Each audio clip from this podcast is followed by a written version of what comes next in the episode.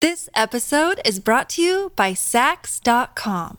At Saks.com, it's easy to find your new vibe. Dive into the Western trend with gold cowboy boots from Staud, or go full 90s throwback with platforms from Prada. You can shop for everything on your agenda, whether it's a breezy Zimmermann dress for a garden party or a bright Chloe blazer for brunch. Find inspiration for your new vibe every day at Saks.com.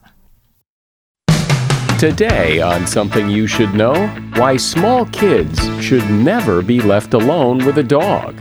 Then, understanding willpower and how to use it to your advantage.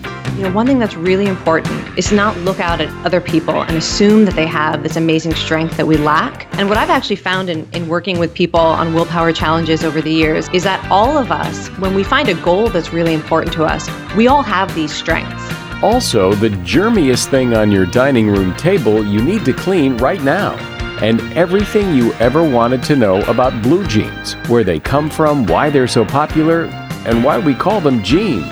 The word jeans comes from uh, Genoa, Italy, which was a major uh, shipping port in the Middle Ages, and the French called the Genoans the gene. And uh, one of the things that they made in Genoa was sort of a precursor to denim material, which was known as jean cloth. All this today on Something You Should Know. If you have to hire someone, what's the best way? Referrals? Well, maybe that could work. But just because somebody knows somebody who knows you doesn't necessarily mean they're qualified. Or you could pull out that file of random resumes that came in during the last six months. Maybe there's somebody in there. Maybe. Now, I, if you're hiring, you need Indeed. Indeed is your matching and hiring platform with over 350 million global monthly visitors, according to Indeed data, and a matching engine that helps you find quality candidates fast. As a business owner, I've found that hiring the right people, well, there's just nothing more important. Don't leave it to chance or a referral or a random resume. Use Indeed. In the minute I've been talking to you, 23 hires were made on Indeed, according to Indeed data worldwide. Indeed's matching engine is constantly learning from your preferences. So the more you use Indeed, the better it gets. And listeners of this show will get a $75 sponsored job credit to get your jobs more visibility at indeed.com slash something. Just go to indeed.com slash something right now and support this show by saying you heard about Indeed on something you should know. Indeed.com slash something. Terms and conditions apply. Need to hire? Oh, you need Indeed. Something you should know. Fascinating intel, the world's top experts, and practical advice you can use in your life. Today, Something You Should Know with Mike Carruthers.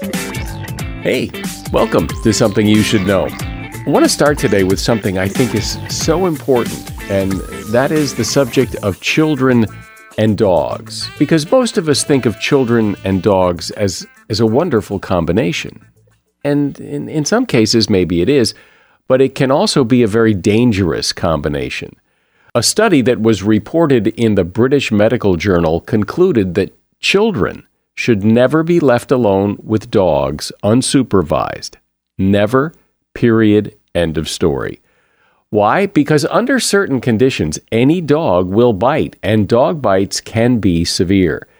Children need to be taught how to behave around dogs so the dog doesn't feel threatened. So kids have to learn how to avoid direct eye contact with a dog. They have to be reminded not to run or scream or startle a strange dog. Never pet a dog without letting the dog sniff them first. And never disturb a dog that's eating, sleeping, or caring for their puppies.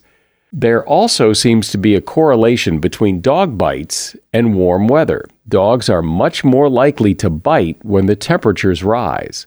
And that is something you should know.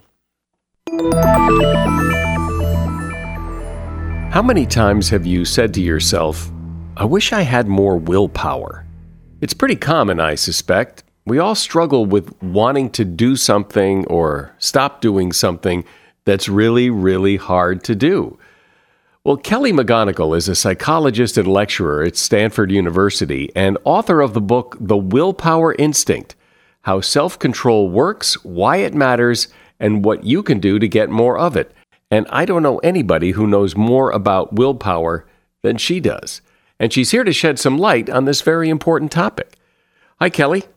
Thanks for having me.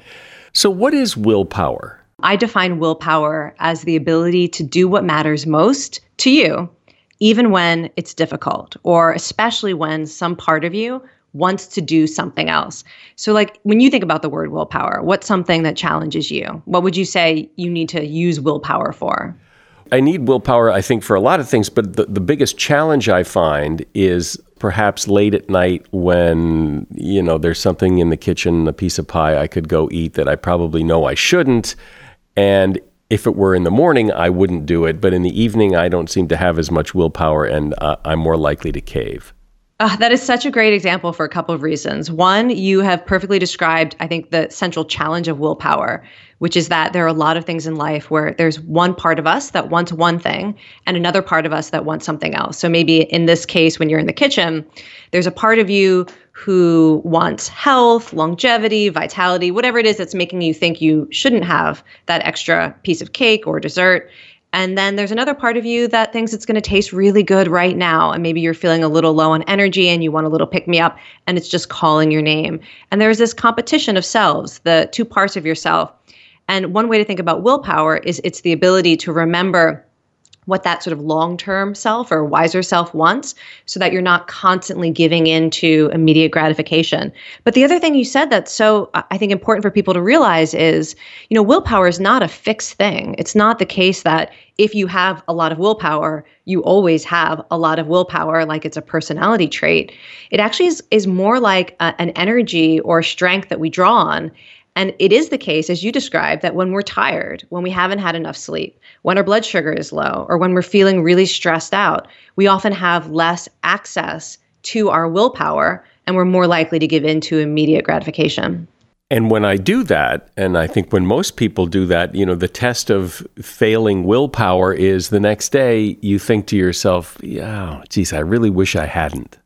Yes. And you know, that actually is a great moment to reinforce your willpower. So, you know, when we think about what willpower is, we're often thinking of that I won't power, the part of you who maybe the night before should have said no and closed the refrigerator door. Um, and that's just one part of willpower, the ability to not give in to temptation. But we often don't talk about um, this other aspect of willpower that I call I want power. And that's the ability to be really clear about what it is you care about um, what's most important to you. And when you're really clear about that, it actually makes it easier when you're faced with that choice, that moment of temptation or that moment of anxiety or dread, to find the courage or the strength to make the choice that's consistent with your biggest goals, your most important values.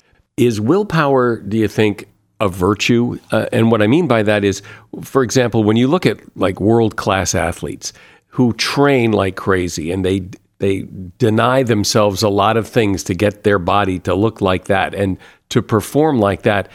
And I don't think I have that. I don't think I can do that. And is what they have a virtue that that just some people have and some people don't? You know, one thing that's really important is to not look out at other people and assume that they have this amazing strength that we lack.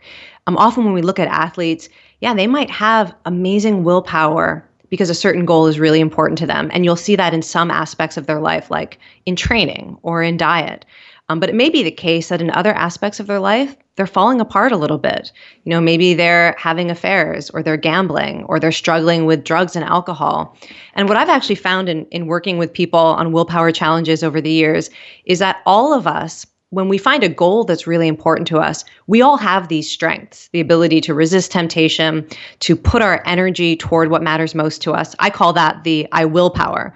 You know, we can find the I won't power to say no to the things that get in the way if we have a strong enough want power. And I would guess that if I were to analyze your life, I'd find something in your life where you're showing tremendous willpower because it's what matters most to you. And what matters most to you is not necessarily being a world class athlete or you know sculpting the perfect body. I think it's a perception that people often have is when you see a world class anybody, athlete, business person, actor, that that they're so on top of their game in that that they must be on top of their game in all elements of life.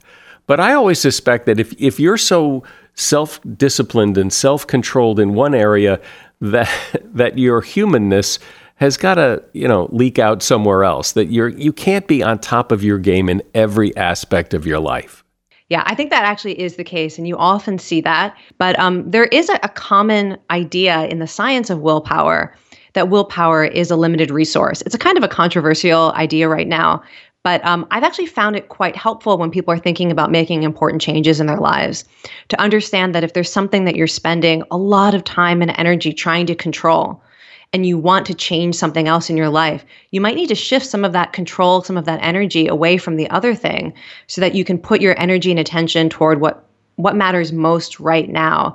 This idea that we could ever be perfect human beings who are controlling every thought, every action, every temptation, um, that's not really what willpower is about. I think it's that's why I define it as being able to choose what matters most.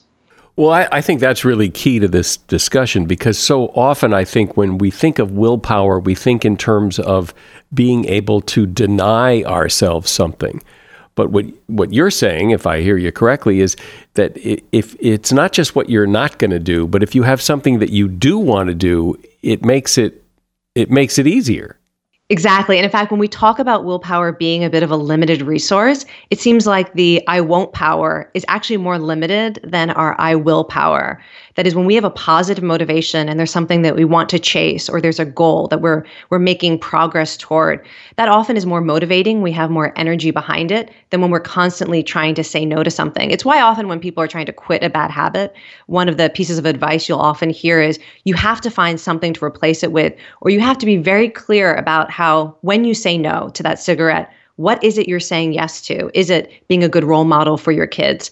Is it that you're saying yes to um, in, you know an extra year of your life? And you can make that kind of concrete link in your mind um, because like you said, just saying no all the time to something that seems like it might feel good right now or might be easier right now, that can actually be exhausting. And, and we weren't born to have unlimited reserves to say no to immediate gratification or comfort. Well, there is that rational rationalizing that humans do of you know what's one more cigarette, what's one more piece of pie. I could skip the gym today. It's not going to make any difference. Yes, there are a lot of cognitive traps that we fall into when we're we're trying to make a change or make progress on our goals. Um, one of them is this idea we have that our future self is going to have more willpower than our current self, and it's actually it's a funny psychological phenomenon. Um, researchers have found that if you ask people how much free time do you think you'll have, a few weeks in the future? How much energy do you think you'll have? How much self-control do you think you'll have? We we idealize our future selves and we think that our future self is going to be able and willing to do something that is really hard for us right now. And uh, and that's one of the reasons why we say, well, just one more, you know, cigarette or drink today, and tomorrow a fresh start. Um, and I always encourage people to take the smallest positive action that is possible for your present self, because actually, you know, one of the ways that we strengthen our willpower is by making very small choices that just ask ask us to flex one of our willpowers to delay giving in for, say, five minutes, even if you end up giving in. We know from the science that that actually builds willpower like a muscle so that we're capable of actually doing more tomorrow. That's how we get a future self that actually is stronger. So you mean if, if you're craving that piece of pie, tell yourself, uh, wait five minutes, just wait five minutes. Yes. And you know, some people think that's a trick and you'll forget about it. But even if you eat it and you went through that delay of five minutes, here's what you have strengthened. So, first of all, we know that if people even define a choice as a willpower challenge, it increases their chances that, that they will make a choice consistent with their, their bigger goals. And then if you actually get through those five minutes, you're doing something that um, researchers sometimes refer to as surfing the urge. It's the strategy of acknowledging in this moment some part of me really wants to give in. And maybe you feel that desire you feel that anxiety you feel that impatience. And rather than trying to distract yourself and pretend like it's not happening you actually let yourself feel it acknowledge it and feel yourself saying no for 10 seconds for 30 seconds for a minute for 5 minutes. And studies also show that when people go through that process even if they give in at the end of three minutes or five minutes or 10 minutes, that the next time they go through that process, they can delay longer or they actually end up delaying completely. And in fact, this um, technique that I just described, this like notice the temptation and try to resist it while paying attention to it, it's been shown to be more effective for quitting smoking than actually nicotine replacement therapy.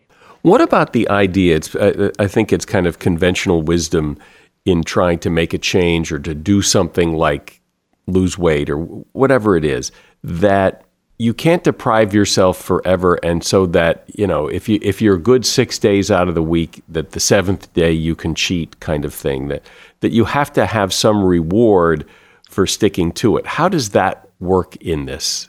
A lot of times people identify with the part of themselves that really just wants the immediate relief or the immediate gratification. And that's when they can fall into this trap of trying to reward themselves for resisting. So, you know, if I ate a healthy breakfast, then I can reward myself with an unhealthy lunch because part of you is thinking like who I really am is the person who wants the unhealthy food. And so I have to I have to express that part of myself in order to balance out the suppression or the repression of my true self that happened at breakfast when I ate something healthy. And if we can get very clear about who we are and what our values are, it's less likely we're going to fall into that trap. Um, you know, you only have to bribe yourself or reward yourself for being good if who you think you really are is bad. And I actually don't even like to use those moral terms. The other thing I will say is that you know, it's also the case that when we engage in a behavior over time, it often becomes more intrinsically rewarding. Exercise is a perfect example of this. So is saving money or paying down your debt. There are a lot of things that don't sound fun until you've been doing it for a while and you start to get better at it. And you start to realize, I really like how I feel when I'm doing this. And I really like how I feel after I've done it.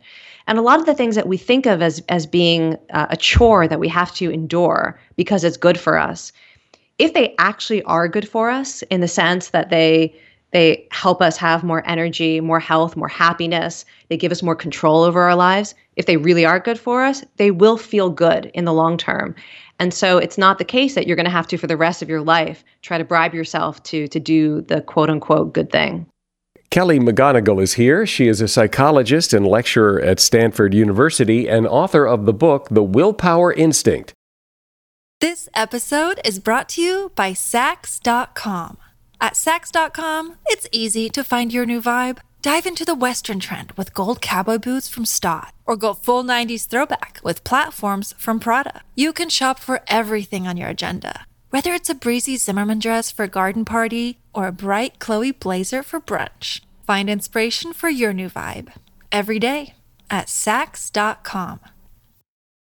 Look, Bumble knows you're exhausted by dating. All the must not take yourself too seriously and 6 1 since that matters. And what do I even say other than hey? well, that's why they're introducing an all new Bumble with exciting features to make compatibility easier, starting the chat better, and dating safer. They've changed, so you don't have to. Download the new Bumble now. So, Kelly, this may be just a complete rationalization people use, but but the idea of willpower is basically in most of our minds basically the ability to do something you don't want to do or to not do what you do want to do. And I know, it's exactly the opposite of what I think willpower really is, and it's because oh gosh, there's so many reasons why. It's part of our culture. You know, it's it's part of how we were raised as children.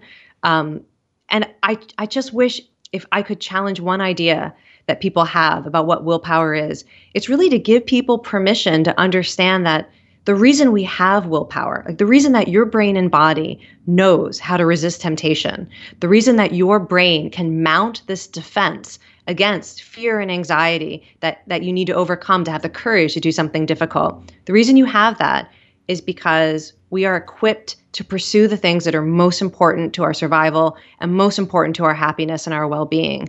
And and that's what we have these strengths for. And we should we should give ourselves permission to direct those strengths at the things that matter most to us.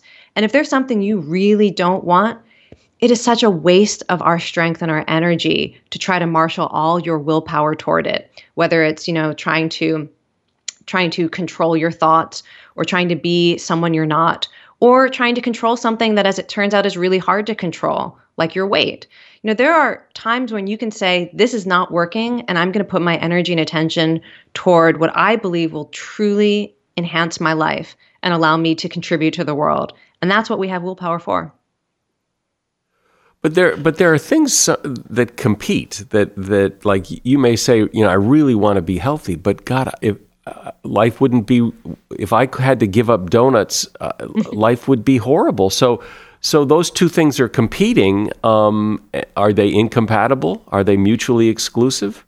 Well, let me take a very firm stand on this that donuts are not incompatible with being a good person or having willpower or even having good health.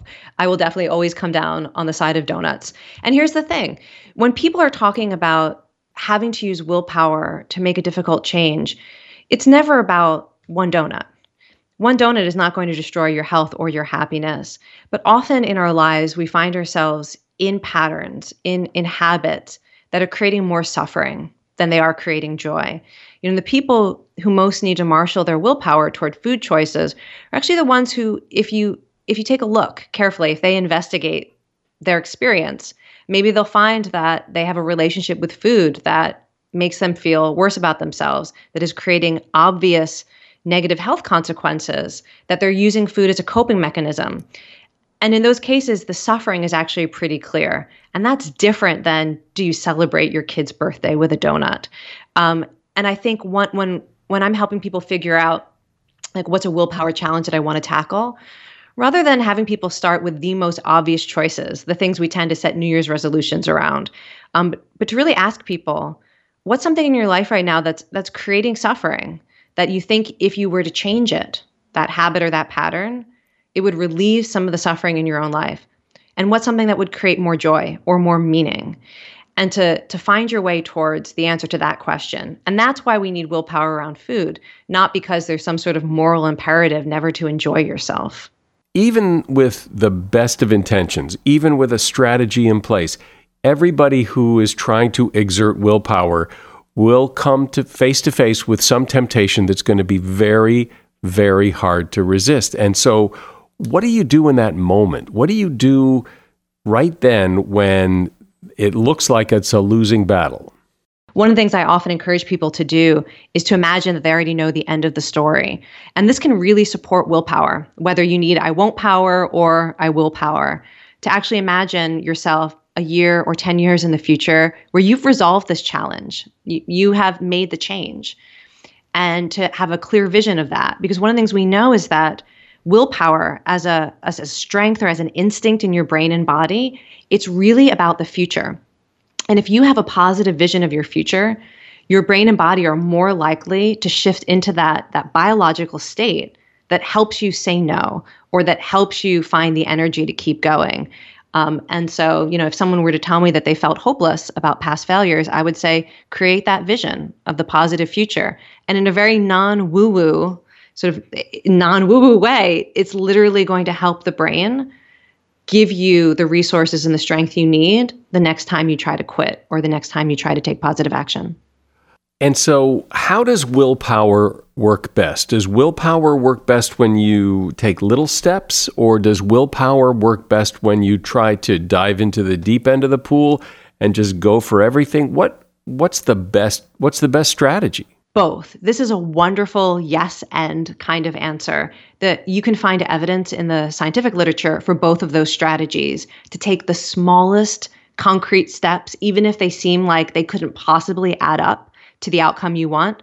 There are plenty of studies showing that any positive action, any small step in the direction of your goal, can actually become cumulative, can lead to an upward spiral toward change. And you should never be afraid to do something because it seems too small. You know, as I mentioned, there's there was one study that showed that if you can delay your first cigarette of the day, even by a few minutes, that increases your chance of being able to quit. Now that's something that anyone can do. And you can sort of figure out what's your version of that. What's your version of delaying the first cigarette of the day and knowing that that can lead to positive change. But also, you know, at the other end, there's some people who, when they get very clear about what they want, they know what their goal is or they know what that value is, that making a bigger change helps them because it becomes sort of part of their identity. So if you're someone who feels like, I need to go into this all out, I need to make this a, a core part of who I am, um, I would never want to discourage somebody from taking a bigger step toward change if it feels like that's what's possible in this moment. I mean, the real answer is you start where you are and you don't wait until tomorrow to start. But if you are to say, if you say to yourself, you know, I really want to get healthy, so tomorrow I'm going to start jogging twice a day. I'm going to um, that I'm going to go to the gym. I'm going to uh, drink lots of water. I'm going to I, I'm going to do all these 17 things starting tomorrow, and I'm going to do them every day. That seems like a prescription for failure you know, it might be for 99 people, but I bet you there's one person listening to this who um, could nail that because that's part of their their core personality. There's some people who are just all in, but I think actually your central point is is quite important. That um, sometimes we set these extreme goals of change because it feels so good in the moment to make that vow. Um, we get this like hit of optimism and hope and dopamine when we say, tomorrow is when everything changes and I'm a completely different person. And if you sense that that's part of what's driving all of these resolutions to, to do the different things that you that you listed, um, that's when I say, okay, maybe slow your roll a little bit, pull back and say, what's the one thing that you definitely can do tomorrow? And um, trust yourself that that can become part of this upward spiral of change. It doesn't all have to happen tomorrow in order to be of consequence. But there is that one listener, I'm telling you, probably somebody heard it and they're going to do it tomorrow because they hear it and they say yes, and it's time. Well, you know, one of the things you've said that r- really resonates with me, because I kind of stumbled onto it myself, that really seems to work, is this idea of when, when, when your willpower is waning to force yourself to just wait five minutes. You know, don't eat the donut now. Tell yourself you can eat it in five minutes if you really want to. And I find that, that that's a pretty effective way to postponing it because in five minutes you've had time to think about it. And you know what? Maybe you don't need it. But these are all really great suggestions. Kelly McGonigal has been my guest. She's a psychologist and lecturer at Stanford University, and her book is called The Willpower Instinct how self control works, why it matters, and what you can do to get more of it. You'll find a link to that book in the show notes. Thanks, Kelly. Thanks, Mike. It's been a pleasure. Another day is here, and you're ready for it. What to wear? Check. Breakfast, lunch, and dinner? Check. Planning for what's next and how to save for it? That's where Bank of America can help. For your financial to dos, Bank of America has experts ready to help get you closer to your goals. Get started at one of our local financial centers or 24 7 in our mobile banking app. Find a location near you at bankofamerica.com slash talk to us. What would you like the power to do? Mobile banking requires downloading the app and is only available for select devices. Message and data rates may apply. Bank of America and a member FDIC. This episode is brought to you by Shopify. Whether you're selling a little or a lot, Shopify helps you do your thing, however you cha-ching. From the launch your online shop stage, all the way to the we just hit a million orders stage. No matter what stage you're in, Shopify's there to help you grow. Sign up for a $1 per month trial period at shopify.com slash special offer, all lowercase. That's shopify.com slash special offer. Few things are as all American as blue jeans. I'm sure you have a pair or two or three in your house somewhere. Everyone has worn blue jeans. So, where did they come from? And, and what is denim anyway? And how is it different from other fabrics? Why did blue jeans become so iconic and so associated with America, particularly the American West? Well, as you might imagine, there's a fascinating story here, and journalist James Sullivan explored and uncovered it for his book, Jeans A Cultural History of an American Icon. Hi, James. Welcome. So, take us back to the beginning. Where did blue jeans start and why, and how did they catch on? How did it all begin? Well, blue jeans, uh, the, the history is long and a little bit complex. Um, denim work clothes actually began in Europe two or three hundred years ago. Um, what we consider today to be the modern blue jean, the mass produced, factory produced blue jean, um, originated in 1873 with the Levi Strauss Company out of San Francisco. And the distinction is that the mass produced jeans that Levi's began making have the copper rivets. Um, the copper rivets make the pants obviously more durable. They last longer, and um, at the time that was done so that miners and other working class people would have uh, durable work clothes. The rivets have since become um, part of the whole fashionability of, of jeans themselves. Everybody uh, knows what denim looks like and feels like. I mean, you can spot it a mile away that that's denim. That's what jeans are made out of. But what is it, and, and how is it different than other fabrics? Denim is a uh, cotton twill material, but with the warp is dyed with indigo, although jeans have come in many different colors. And the cross thread is undyed, which is one of the things that gives jeans their distinct look. Um, the more the indigo abrades off of your jeans, in other words, when you wash them and wear them and the, and the indigo starts to chip away, it exposes the the undyed uh, cross thread underneath, and that's where the fading comes from. That's where the distinct fading look comes from. So in denim, the threads going one way are colored, and the threads going the other way are not colored; they're white. So th- that's what makes denim denim. And and so who who is Levi Strauss? Was he a real was he a real guy? Levi Strauss is a real guy, sure. Um, Levi was a wholesaler in San Francisco beginning in the 1850s when San Francisco was a boom town because of the uh, California gold rush. And he was selling all kinds of uh, household goods, materials, um, including denim, to retailers. And the idea of blue jeans, uh, he was selling something like an early version of jeans among the many other things that he was selling for the first two decades of his existence as a, as a businessman in San Francisco. Um, he was approached in the early 1870s by um, a small time uh, tailor in Nevada who had come up with the idea of adding the copper rivets to make the pants more durable for his customers. And this guy, his name is Jacob, was Jacob Davis, had um, been buying uh, denim material from Levi Strauss for, for a number of years. And he approached his supplier and said, If you can help me come up with the cost for the patent application, we can split it. And Jacob Davis eventually went to work for Levi and um, ran the first factory that produced the first Levi, uh, Levi's jeans. So the original appeal of blue jeans w- was the durability. That it, nothing else. It wasn't fashion. It wasn't ooh cool color. It was just that they were very durable.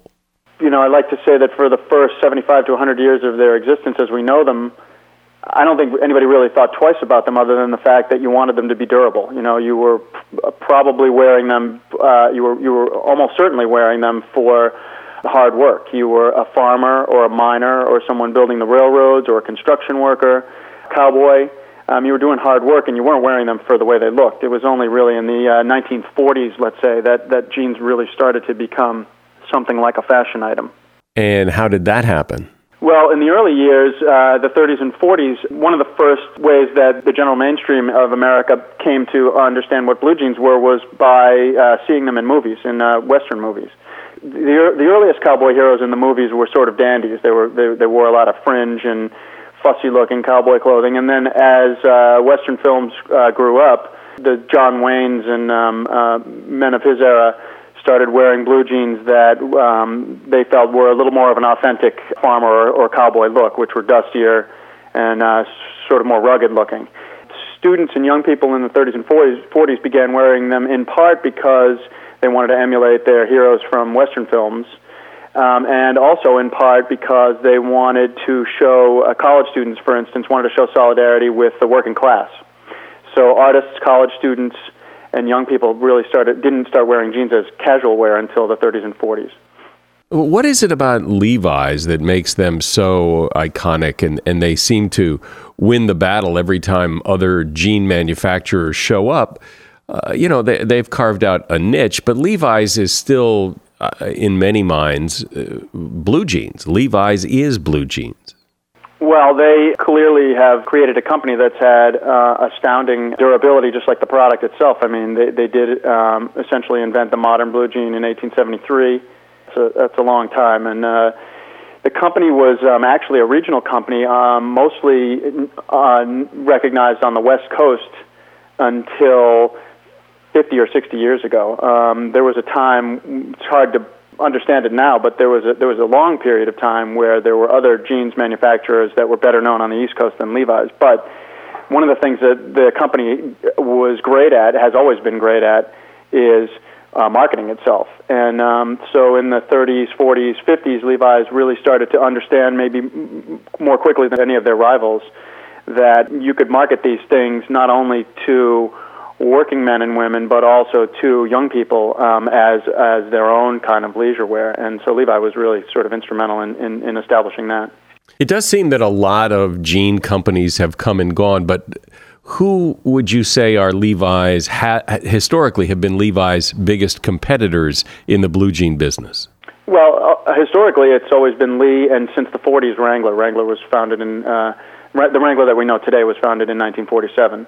Um, historically, it's always been those, those two companies, although uh, pretty clearly in the last handful, you know, there's, there's been uh, cycles in jeans history where various uh, trendy designers have gotten a lot of attention, and uh, clearly in the last handful of years that don't quite put up the same numbers that Levi's does, but that have been grabbing um, the lion's share of the attention for for the product. But historically, it's it's Wrangler and Lee. And certainly over the years, uh, there have been different styles of jeans. You know, the there's the button fly and the zipper fly and the extra pockets and a lot of different styles of blue jeans. Jeans were button fly until the 20s when the Lee company actually introduced the zipper. One of the interesting things that I found in researching my book and talking to many different people who've been in the industry for a long time is that we tend to think of jeans in terms of, in stark terms, going from the sort of rock and roll 50s look of Levi's and the other companies, or the or the cowboy look, um, and then uh, suddenly in the late 70s and early 80s, going to the the designer uh, jeans of the disco era, uh, Calvin Klein and Gloria Vanderbilt and Guess jeans and Jordache and all of those brands. When the fact of the matter is that from the mid 60s or so, jeans manufacturers had been finding many different ways to stylize jeans to make them something other than the classic, uh, as I said, rock and roll or cowboy look that we um, think of as the sort of the old fashioned looking jean. In the 60s, um, kids started wearing their jeans lower on the hip. They started wearing much more flared bell bottoms. Um, they started toying with the finishes, the washes, um, pre-washing the jeans um, to uh, sell them with a with a pre-faded look and and uh, bleaching them and, and other uh, methods of changing the altering the appearance of the of the garment before it was even before it even hit the shelves. So um, uh, many different things were done to jeans before that designer jeans era that were that were intended to sort of stylize them, upscale them. So James, here's a question. Remember remember stonewash jeans? I had several pairs of stonewash jeans back in the 80s or or whenever they were popular. What does that term mean? What are what are stonewashed jeans? Stonewash literally means washed washed in washing machines with pumice stone. There's a, a fun tale that um, I uh, retell in my book about John Wayne. He did something that a lot of people did back in his day. The jeans were never pre-washed in his day, and so they came pretty stiff, and you wanted to break them in before you started wearing them. And a lot of people sort of started to realize that you could. People would would lie down in a bathtub with them on for an hour or two, so that they would shrink to to form fit the body. And uh, one of the things that John Wayne did was um, he.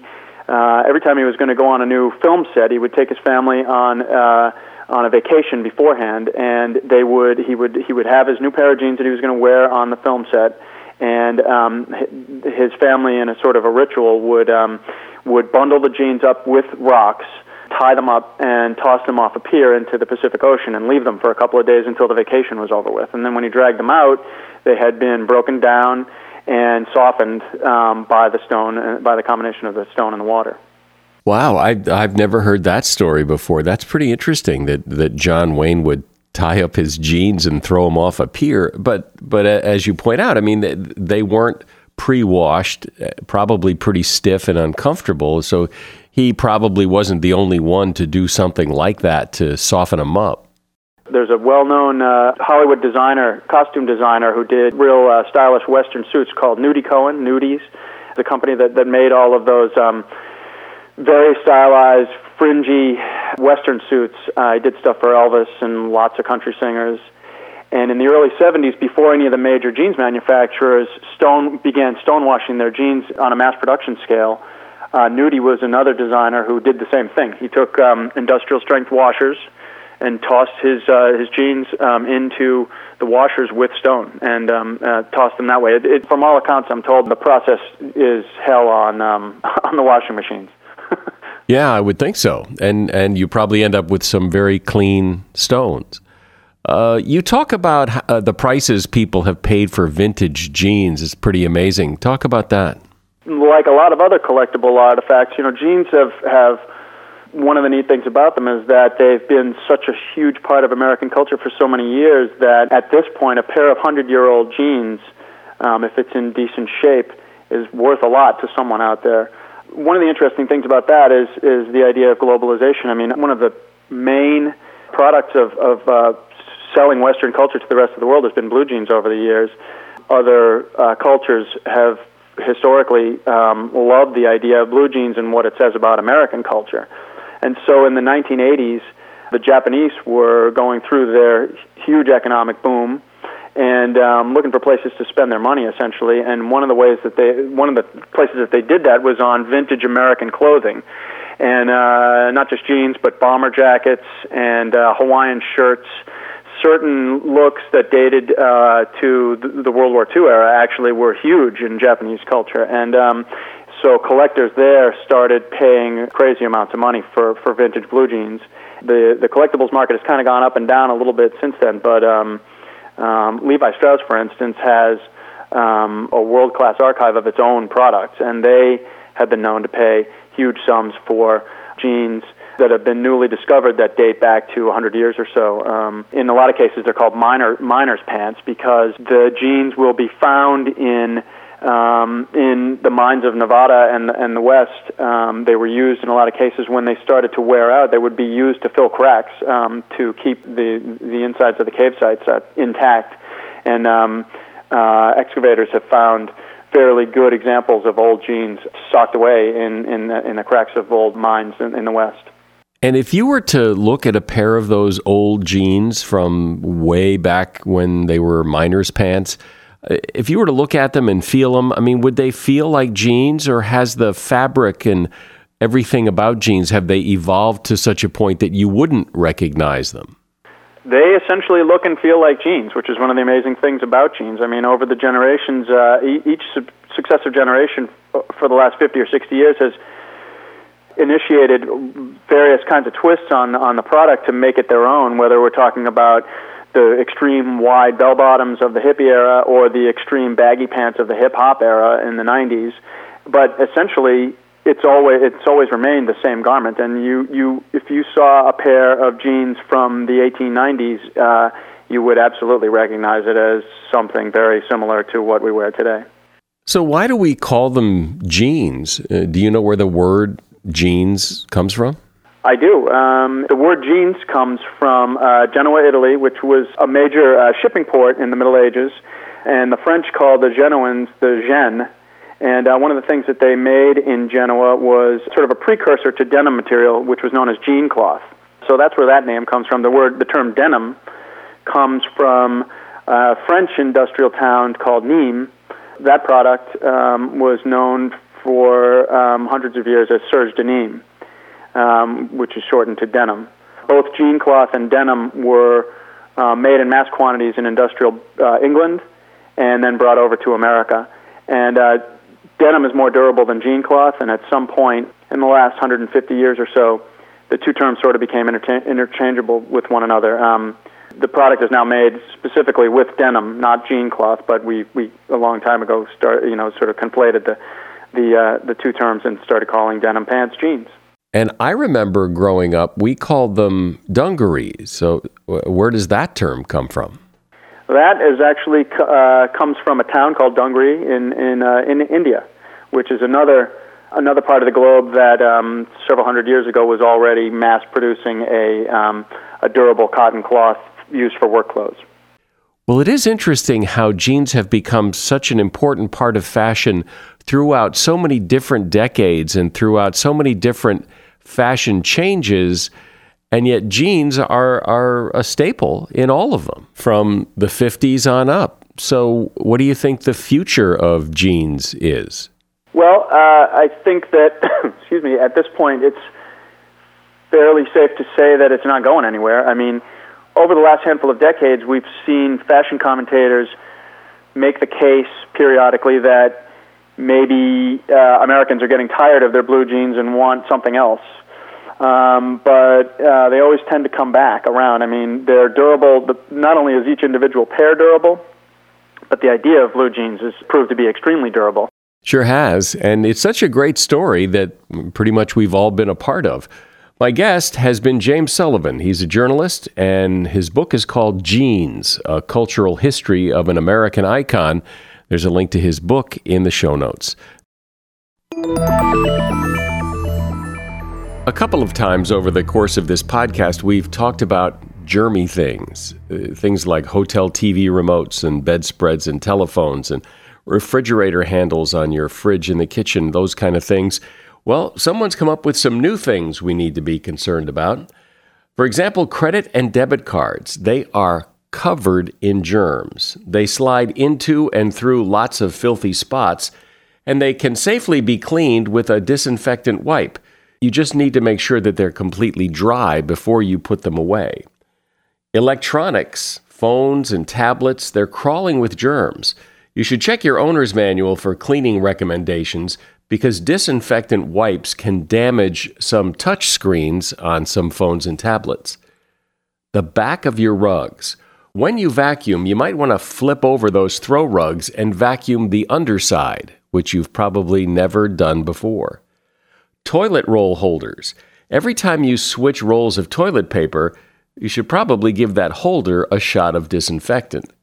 And salt and pepper shakers. They are often the filthiest thing on the table with the highest concentration of cold and flu viruses. So wipe those down once in a while. And that is something you should know. Anytime you have a question or a comment or just want to say hi, you can always write to me. There is a contact form on our website, or you can write to me at mike at somethingyoushouldknow.net. I'm Mike Carruthers. Thanks for listening today to Something You Should Know. The Bigger Pockets portfolio of podcasts are worthy of your investment. We're having a real conversation as real real estate investors. New episodes available every day. It's important to buy where it makes money and not necessarily where you want to travel to. Bigger Pockets, On the Market, Rookie Real Estate, or Money Podcast. The purpose of flipping is to create more cash so then you can reinvest into other types of properties. The Bigger Pockets Podcast on YouTube or wherever you listen.